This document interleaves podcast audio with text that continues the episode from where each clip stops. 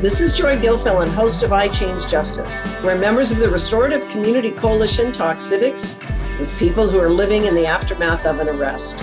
People confronting the compound dilemmas, ripple effects, and consequences on their family, friends, and taxpayers. Listeners' discretion is advised, for this information can be disturbing and can trigger an emotional reaction.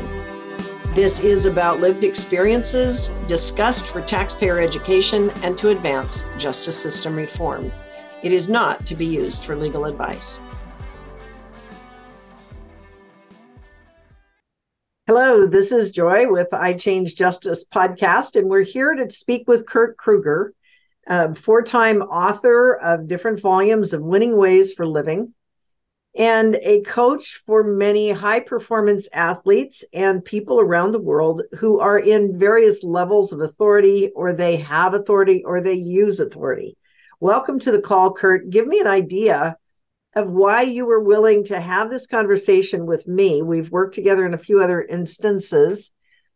Um, but what is it about authority, authentic authority, that intrigues you and made you willing to be talk, willing to speak about this?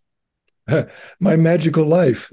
It's it's interesting because I've been an educator since the uh, early, uh, I should say, mid uh, 1960s, and educating from very young people to uh, elderly, uh, over 80 years old, uh, it, from middle schools and regular school systems to universities, and on three continents.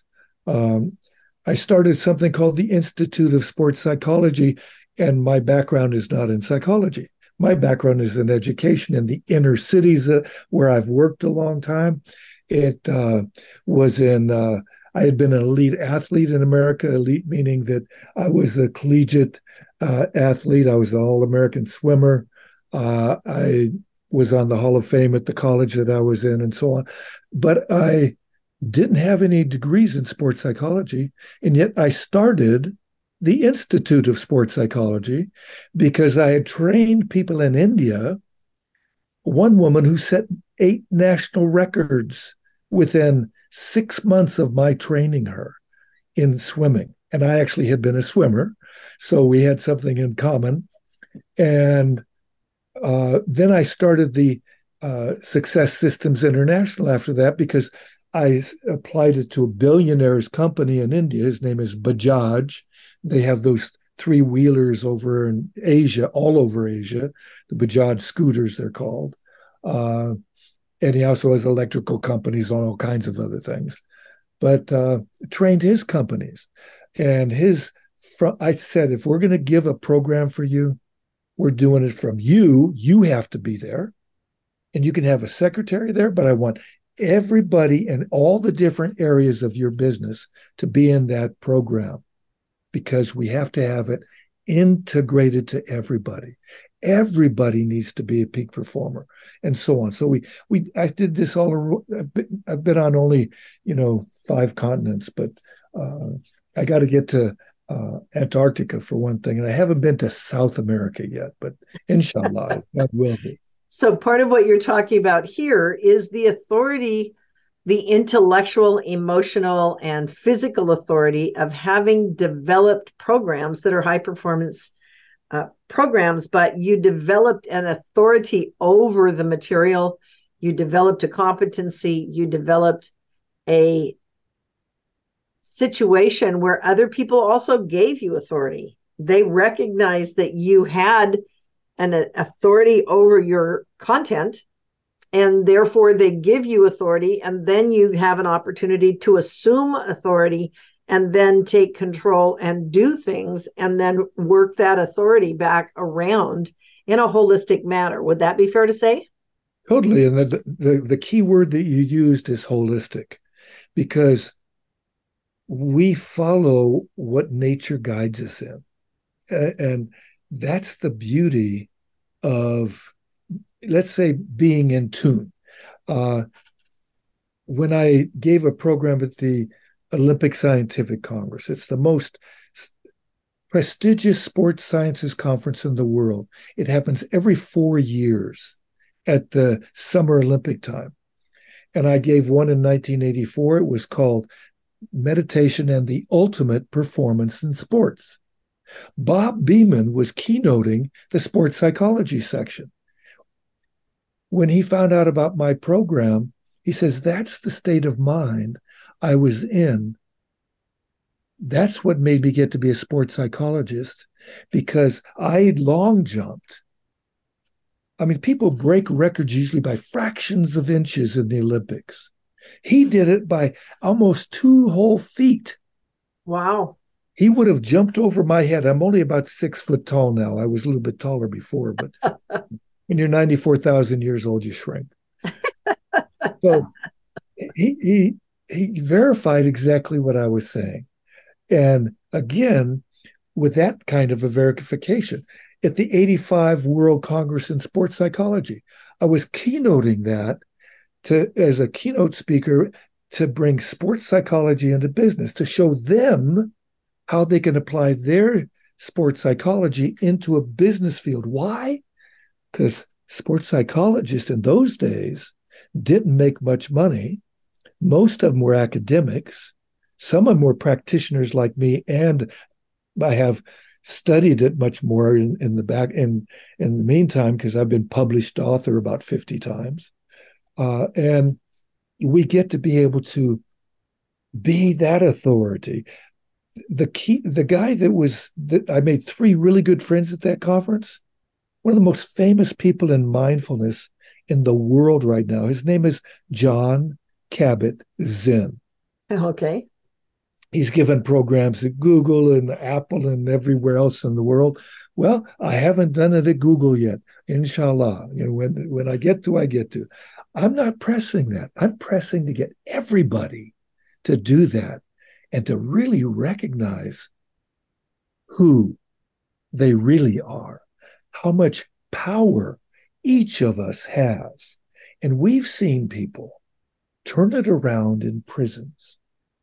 Let's not go there yet. I'd like to talk with you a little bit about, you know, how do you see justice and authority work. But I want to take a quick break. I'll be right back with Kurt Krueger to talk about justice, authority in prisons, authority and you know, where does authority start and stop? Because people in different silos have different opinions of what that word authority means. So we'll take a break. We'll be right back with Kurt Krueger.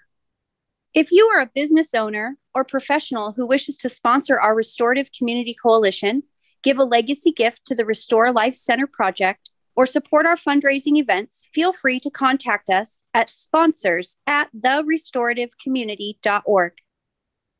So, Kurt, welcome back to the show. Talk to me about prisons. Talk to me about police authority and the idea that the only people who really have authority are people who have guns, gates, and gangs behind them. And what we're talking about here is authentic authority which it could be guns, gates, and gangs, because that's authentic too. It but, is. but how do you actually talk about this when we're talking about a world at war as opposed to a world at peace? Well, the interesting thing is, is I'm very much of a real stoic. And when I say that, uh, I was thinking about this man, Stockwell, who was in prison in Vietnam. And he did not succumb to the tortures and to the prison authorities because he kept his stoic understanding. He what kept, does that mean? What does that mean? What do you mean he didn't succumb? Does that well, mean he didn't get tortured or he didn't? No, he got tortured, but he didn't uh-huh. succumb to the torture to give up the, you know, these secrets or whatever it might have been. Oh, I see. And he had that power to do that because of his stoic understanding. He really had it tested at that time because stoicism is not just gritting and bearing it. It is understanding that there's some things we have in our power right now at this moment, completely in our power, and some things we don't. And we use what we have in our power to stay in our power rather than giving it up to somebody else. In your authentic authority, our authentic yes, authority. I just looked up the definition. of stoic stoicism and it says the endurance of pain or hardship without the display of feelings and without complaint and so this is a school of philosophy founded by the Zeno of Citium, whatever that means. The school Greece, taught yes. that virtue, the highest good, is based on knowledge, and that wise live in harmony with the divine reason that governs nature and are indifferent to the vicissitudes of fortune and to pleasure and pain. So, so that's what you're talking about when you're talking about his ability. It's not that he didn't get get tortured. It's not that he wasn't put subject to the authorities of the time it's that he did not yield his personal dominion over what he felt and what was happening to him because he maintained his centeredness in who he was. Is Correct. that what you mean? That's where you got to the source of that idea. Instead of the, the the the thought that most people have about stoicism is you just grin and bear it. And it's not just about grinning and bearing it. It is much more. And the key element, like you said, is this we have total control of how our mind is going to respond. So when somebody swung a knife at me, I said, put that away. I didn't yell at him. I just said, put it away. And this was when you were a, a teacher in South South LA. Yes, in South Central LA, correct. And it was at a school that that had a number of gangs there. Uh, and also had some great sports teams. I mean, Darryl Strawberry went there, and and Marcus Jackson went there, who was a basketball player, and so on. And uh, we had some really good athletes there. But of course, we also had other people there, and most of the people were other than athletes, like normal. Mhm. Uh, another incident was a simple thing. I had failed somebody in government, and they're not going to graduate from high school because of it. So I'm standing outside my classroom during passing period and watching people pass by and, you know, making sure things are cool out there. And uh, this boy that I had failed, within five feet of approaching me for class, he pulls out a gun. Oh, a hand. wow. And I looked at him, and this was in 1978 or 77. It was after I was hijacked. Uh, he, he pulls out this gun, and I said, calmly, give me the gun. Forcefully, but calmly, not fearfully. Mhm. And I think that what happened is that he didn't know what to do because he'd never seen anybody not have fear. And so he gave me the gun. Mhm. He was disarmed by that presence, by that authority that I had. He didn't have that authority. I took it away from him because of this presence. That's the peacemaker presence that everybody can be. And this is the power that is beyond rationality. It is more of a right brain kind of a power than a left brain power because does it make sense? Not in your life. He has the gun, he can power. Oh, well, but he doesn't have authority over me. And that's the difference. and some people would say oh you're just talking magical wishful thinking and all this stuff and you know there's a line to that also that there are people who if you don't establish your own authority if you don't know what you know then there's a weakness in the middle of it and people will take advantage of that and they take authority over you because you demonstrate weakness now it's also illogical because we're talking about law and justice here you know, this is not a, a, lecture about how to teach you to be an authority or how to manage your authority or how to, you know, fight against the cops or fight against people who have authority. It's about learning to recognize that there is a sense of personal authority where you do have choice over who you are and how you are going to respond, which is a bit different. So, in the kitchen situation of the gun, that young man gave you the gun and you worked then with the authorities to the legal authorities the people who came and arrested him and took him away because you did that also. You worked with and yielded the problem to someone who could talk to him and deal with that differently. Is that correct? Well, when this boy pulled out the gun, I I called the as soon as he gave it to me, I, I called the security guard. He came to get the boy, and I gave him the gun, and he walked off.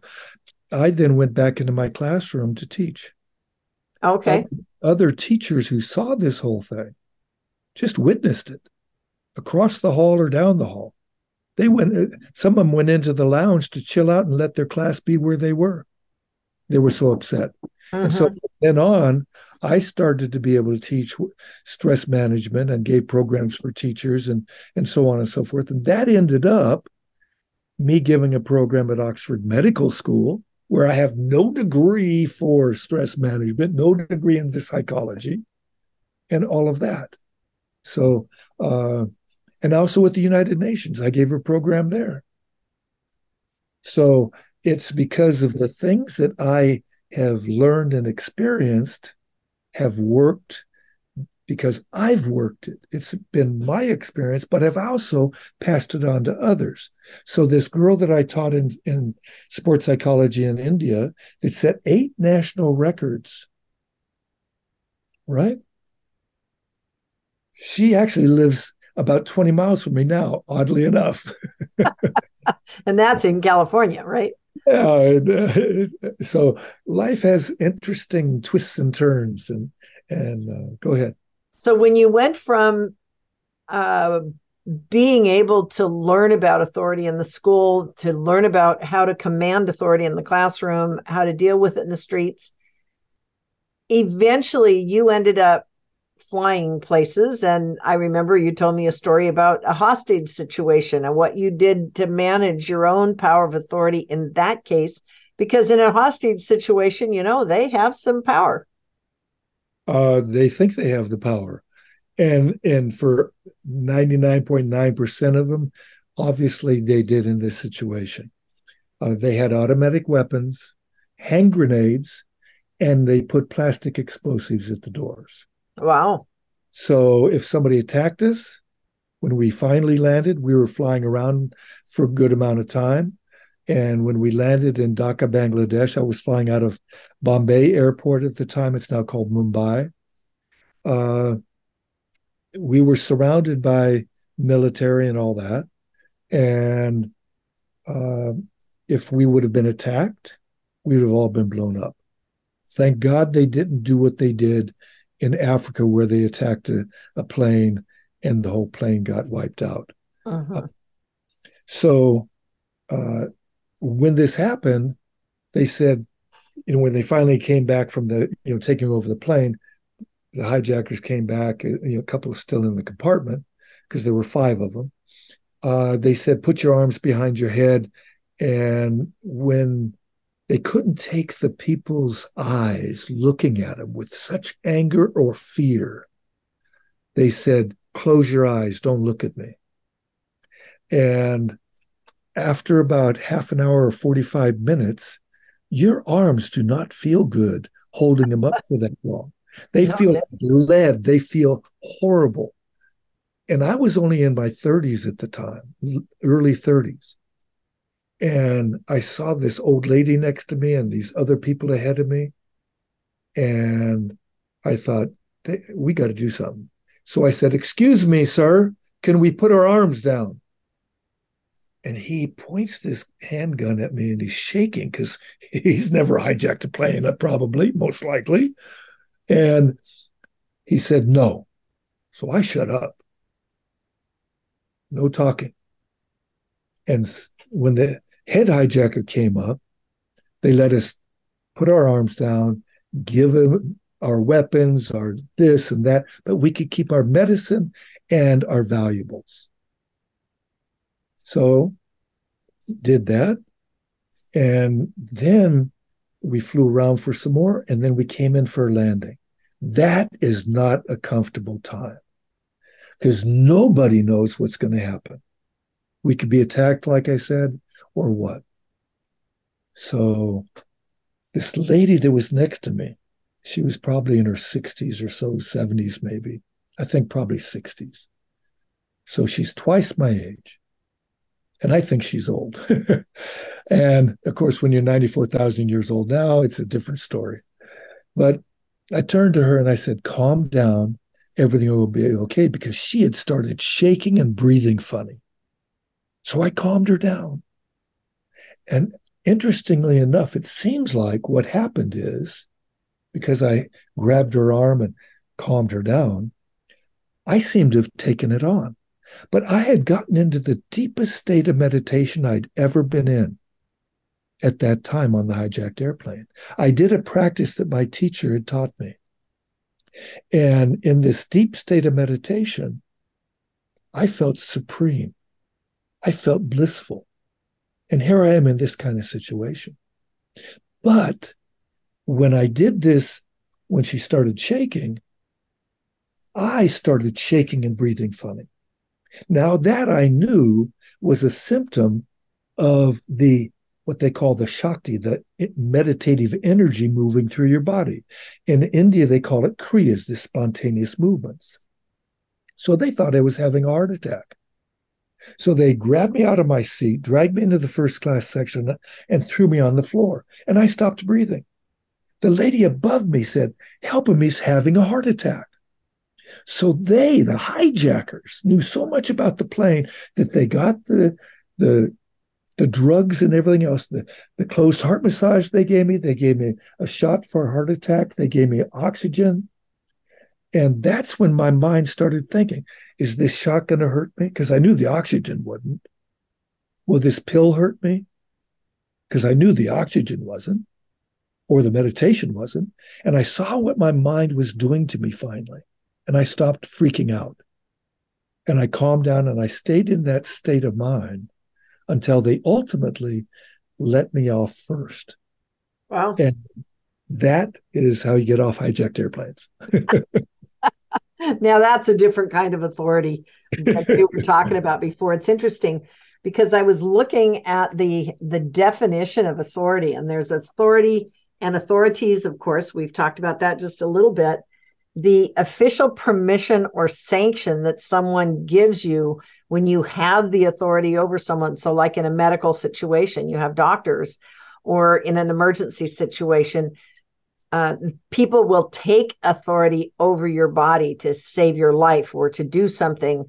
Uh, sometimes you give them permission, and sometimes they take the authority anyway, and you don't have a choice. Then there's the kind of authority where an organization has has power. We've given people elected authority over us to make lawmaking decisions or judicial systems or or decisions. And so there's those kinds of authorities. And then there's the one where you take command of things and you start like you talked about becoming a teacher who takes command of a situation or you take command of the of the um, company. So let's take another break and we'll come right back and talk some more about what other kinds of authority might there be that we might want to talk about when we're talking about a justice system, when we're talking about people who have been arrested, taken inside, they come out and they have to reorient to the community and they have to reorient to a changed world.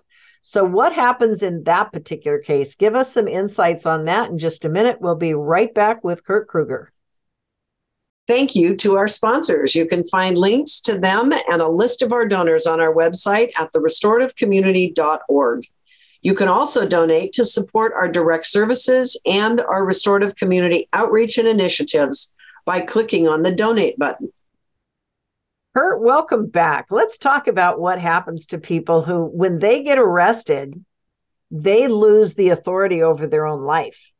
Like in the case of a of an arrest or an accident when they take possession of your body and they put you in jail suddenly you lose control over everything around you okay your family gets investigated things get confiscated but you know your house gets taken apart depending on what it is you're taken away from your life and your loved ones for a period of time and whether or not you're guilty of whatever it is that you were charged with your life changes completely because they took authority over you.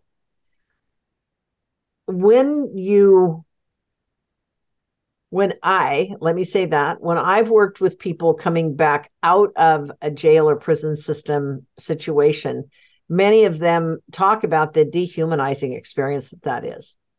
Like they lose all authority over everything. I mean they they can't open doors they can't eat on when they need to you know everything in their world is controlled and they're locked down and they're shut down and you know it's a pretty bad situation. So from your experience of working with people to give them back dominion over themselves. I don't know if you've worked in other countries where people have been um, hurt or taken hostage or any of those. If you have talk to me about how do you reclaim authority over yourself when you've lost it all? Well you really haven't lost it all if you are able to really keep your own authority because you may be in a prison and have to do this at that time and that another time and and can't go here and have to have wear these stupid clothes and so on. And we are in a punishment system. We have a, a, a eye for an eye kind of a system. Whereas the nordic countries and some other countries have a rehabilitation system. They look at rehabilitating the person while they're inside so that when they go outside, they can actually be contributing members of society again. So that instead of being somebody who is having to be taken care of the rest of their life through either the prison system, because the, America has 80% recidivism. We return 80% of the people back to prison. What kind of a system is that? And if we don't want that, if we want to spend money wisely, what we do is do a rehabilitation system. So we give people tools like this stoic, stoic ideas of I'm in this prison cell. What can I do to enhance my life? In prisons, they actually let you do reading. They let and, and other kinds of things that somebody could upgrade themselves if they can read. Many of the people who are in prisons can hardly read at all. So when we teach people reading, and there's some reading techniques that are, have been developed that can teach you how to be able to read a new language within 90 days. Reading it so well you could read a newspaper. But who knows about these things? Well, I do, and the peacemaker circles do, and, and and a number of other people that I've been meeting with and greeting with and and integrating and and and merging with and so on, so to speak. We all do, and it's our job. It's that's what you're doing so well, Joy. You do this all the time. You're bringing experts in all these fields into a chance to be able to expose the change makers that have either the money rather than just shortchanged like the peacemakers. The ones who make wars are getting all the money. The, the ones who imprison people are getting all the money, not the rehabilitators. So when we switch that and we rehabilitate, we then have a thriving society. We have a society for the benefit of all the citizens. It sounds like something called the Golden Rule rather than the ones who have the gold rule. They're different. So let's talk about uh, the prison system that you went into and you worked in. Um, and was it Sweden that yes. you worked in? So talk to us about that because this is about looking at authority, gaining your own authority, being hired by people who have authority, to work with people who have authority, and then make changes. So, talk to us about how that experience affected your ability to think and be more functional in a world that's under a lot of distress over authoritarian situations and domination. Well, it's interesting, this whole thing about this authority again. When we actually realize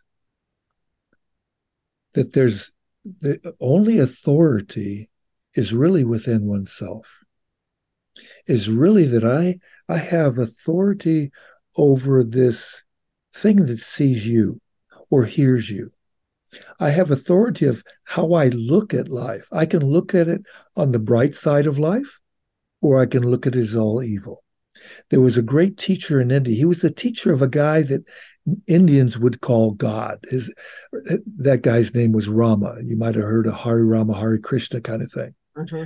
Well, this Rama guy, his teacher, who taught him how to shoot a bow and arrow, build his own mud hut, and live in the forest and jungle for a while, and then go take over a kingdom and rule wisely, he asked his teacher, they call them gurus over in India, and he asked his teacher, he says, Oh, Guruji, what is your highest teaching? Before he went over to, back to take over the kingdom. And the guru just turned to him and he says, The world is as you see it. So he was the first psychologist, I think. he, he could have he could have been the Monty Python, you know, uh, the uh, Life of Brian up on the cross and saying, "Always look on the bright side of life." He's dying, right? But he's looking on the bright side of life. Does he feel better dying? Hell yes. Or I shouldn't even say hell yes. Excuse me. But yes, he did. So how we look at life, how we treat life, how it affects us. Now, how do we get a person who's been in prison, incarcerated in America, be able to experience more freedom? We can teach them the trauma tapping technique. We can, because they've been traumatized in there. We can teach them the, the switching uh, technique that we've developed and so on. That's in the book Winning Ways for Living. That you mentioned four books that I've I've written. Well, two out of the four books were actually bestsellers in the first three weeks on on Amazon. First three weeks on Amazon, they get to be a bestseller. Now, must be pretty good at it. So when we read that and use it, the key is the use. Uh-huh. It's like me talking about a mango, which I so love. Mangoes are such a good fruit for me. Instead of just talking about all the nutrients and the values of it, I also like to eat it. So I like an intellectual stimulation. The left brain needs stimulation, but I like the enjoyment of eating it, which stimulates my right brain. Mm-hmm. So here we are. We're using our whole brain, experiencing our whole body to be able to have power over all of it. So when you were talking about, we sort of skipped past the Sweden thing with the prison. What does that mean? What happened when you were over there and you got to go do some work with them? They got to learn how to how to meditate. Well, so let's have- hold on, hold on. Let's back up. It's like we skipped a piece. How did you go from being a a coach or a teacher in this in this body of knowledge? How in the world did you become a, gu- a guide or a trainer or a teacher in a prison. This is all in a way you could in India they would say it's your karma, and it's the law of attraction. I think there's one of those kind of laws or whatever, is that when we put when something is good, it attracts the things that need it, and so it's it's like a a flower attracts a bee. It needs to be. but uh-huh. how does it attract it? It puts out this this let's say this need and and that that feeling attracts that bee or the hummingbird which is a totem of mine and when it attracts it it gets fueled and so in teaching these people in prison the simple psychosomatic spiritual practice these people were able to use that force of clarity of mind. Who had clarity of mind when they were in their ghetto in their in the prison? Who had clarity of mind when they were homeless? Who had clarity of mind when they were on drugs? Who had clarity of mind when they got beat up by somebody who was arresting them? Or you know and all these different things that that cause people to have their mind discombobulated having it get totally messed up we get to get it unmessed and so we use a tool like that. So when they use it, they get the benefit of it. And it's like eating that mango. So there was some prison that asked you to come teach them something that you knew because that particular prison was involved in rehabilitation and working to help their people when they left be able to rebuild and resustain and reorient their lives right? So they didn't recidivate.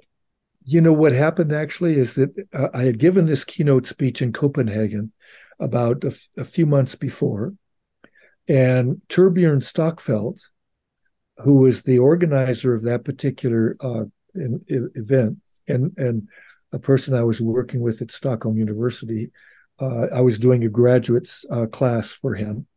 Uh, he got me to do it for these prison wardens and priests mm. because he had heard me speaking about how it's applicable to not only sports but business. It's applicable to so many other areas. This is what I bring forth. I mean, the very first thing I do when I got up on the keynote speech was getting all these academicians and sports psychologists to do a Watusi jump. What's a Watusi jump? It's an activator and it stimulates the oxygenation of your brain that gets it so that you can pay attention easier. It gets the blood flowing. It gets it so that you're you're you're getting just feeling so loose and relaxed that you can actually pay attention to me more. So that's a good thing to be able to end our class with. No, we won't do that now, but uh, yeah. So you were asked to come speak. You got to teach prison wardens and priests in the prison how to use the tools that you're using in the in the mainstream and with athletes and with businesses. Uh-huh. And it's the same skill set. So the fact of the matter is, we could start teaching these kinds of things to people who work in prisons, to people who work in first responder situations.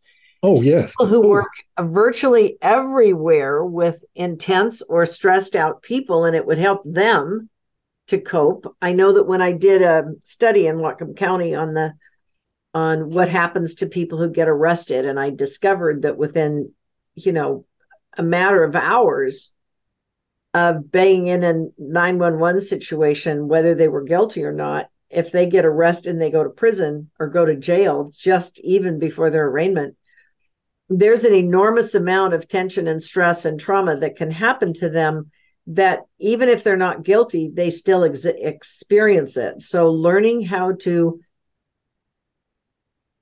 not cause so much trauma would be a good thing by police officers and first responders and people in charge, even of booking or in charge of running the courtrooms or anything else. This is the kind of personal integrity, personal authority that you could develop over yourself just so that you can treat people around you who are in misfortunate situations or have caused trauma to help them heal better so they're they don't continue to escalate the trauma and harm in their totally. lives. Totally. And, you know, you brought up the trauma again. And I just had an experience during a deposition of an experience that I had, I guess it's about five years now or so ago, uh, at a place called Saugus High School. There was a mass shooting there. A student killed a, a bunch of students. And I was there as a substitute teacher doing an English class, I think it was, and and because of my background in stress management and, and sports psychology and all that, uh, I was able to help a lot of students where the counselors, when we finally evacuated and so on over to a to a park, I was counseling about a hundred students, and they were the counselors were counseling themselves. And I had these students talking to them about breathing this way, talking to them about your friends if they're they've been evacuated and everything is kosher, the police are there and so on, everything's being handled, and I'm calming them down through this breathing practice and the, and so on and so forth. And it ended up that I actually got post traumatic stress syndrome for the first time.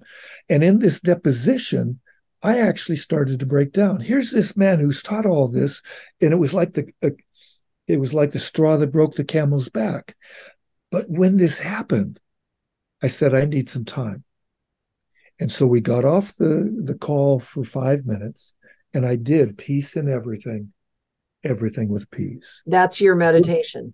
Meditation practice, rocking back and forth with my hands coming to my heart as I'm breathing in, saying peace in everything. And as I'm breathing out, everything with peace. And I just rock back and forth doing that for five minutes. For two more hours, I went through this deposition without ever breaking down. And yet having to, quote, in a way, relive that experience. So, what you're saying is that you learned how to actually work with things in an, in a minute in that particular case. You learned how to deal with some things, but uh, over time, stress can get to you, your power over your authority. You don't have the practice and the experience of dealing with this stuff all day long and all the time. Mm-hmm. And so you may weaken, yes. but then you can take, you can retake possession over yourself with your own skill set and become yes. your own authority again. Yes. You see, that's the beauty of like this friend of mine, Ulf Sandström. He he I gave him this switching technique that I, I teach people on on switching negative behaviors or negative habits into positive ones. Mm-hmm. It's a psychosomatic spiritual practice. And he has a, something called the trauma tapping technique. So he takes that and he's been over in the Belgian Congo where they had the child soldiers where they had to kill their friends and so on. He had he went into Rwanda after the genocide, and he left them for the first time ever since those incidences dancing and singing again. Wow. Using these practices, they are effective when you work it. It's like the, there's a, something called the 12 step programs. And the 12 step program saying basically one of the sayings is it works when you work it and you're worth it everybody is worth it because everybody for me is a child of the highest consciousness of the of the highest power which is what the 12 step programs or god or allah however you want to term the do or dudette. So we have just a minute or two left here kurt. Talk to me or talk to our readers about so we have just another couple minutes here, uh, Kurt, in order to wrap up this whole conversation about personal authority or authentic authority, where you're talking about dealing with these things that most of us in the justice system think are think are scary. What is it that you would like to close our conversation with? Um, around that subject of learning how to work with and how to develop your own authority over your own dominion. Approaching anybody and everything from a positive outlook, mm. because that's what you want. Too often, we look at the things in the what we don't want. I don't. I don't want to get shot, or I don't want to have this person attack me or all these fearful things. We're looking on the fear side. When we look on the positive side, we approach a situation totally differently. We we we come in with a different vibe, you might say, as they used to say in the 60s. now, you know, you know, you feel better around some people. You want to talk to them for some reason. Or you want to you know, like instead of asking a question, how are you? I say, what's bringing you joy today? Or how are you being more peaceful today? It gets a person to reflect. And when we reflect on a situation, before we go into it, what do I want to get out of this situation?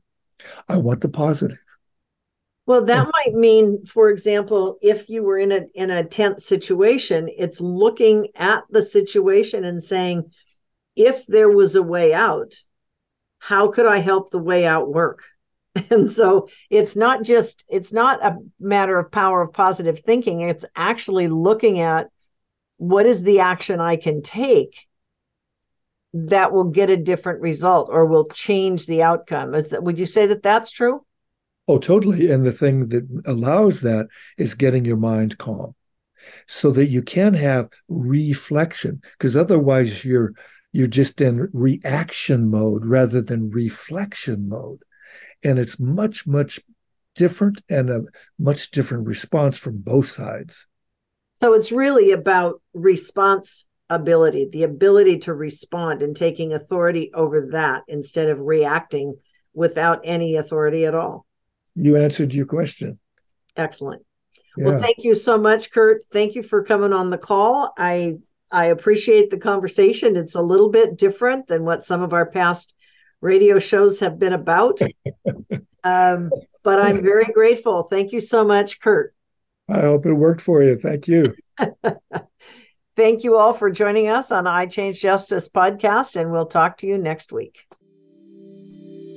Thank you all for listening. Please share our podcast with your friends and family. Subscribe at Spotify, iTunes, or from your favorite playlists. At therestorativecommunity.org, you're invited to subscribe to our newsletter, connect through social media, or send us feedback on our shows. If you're inclined to help, you can volunteer, donate, learn more, and connect at info at therestorativecommunity.org. Contributing helps us empower those silenced by oppression so they can emerge into their higher potential. Thank you.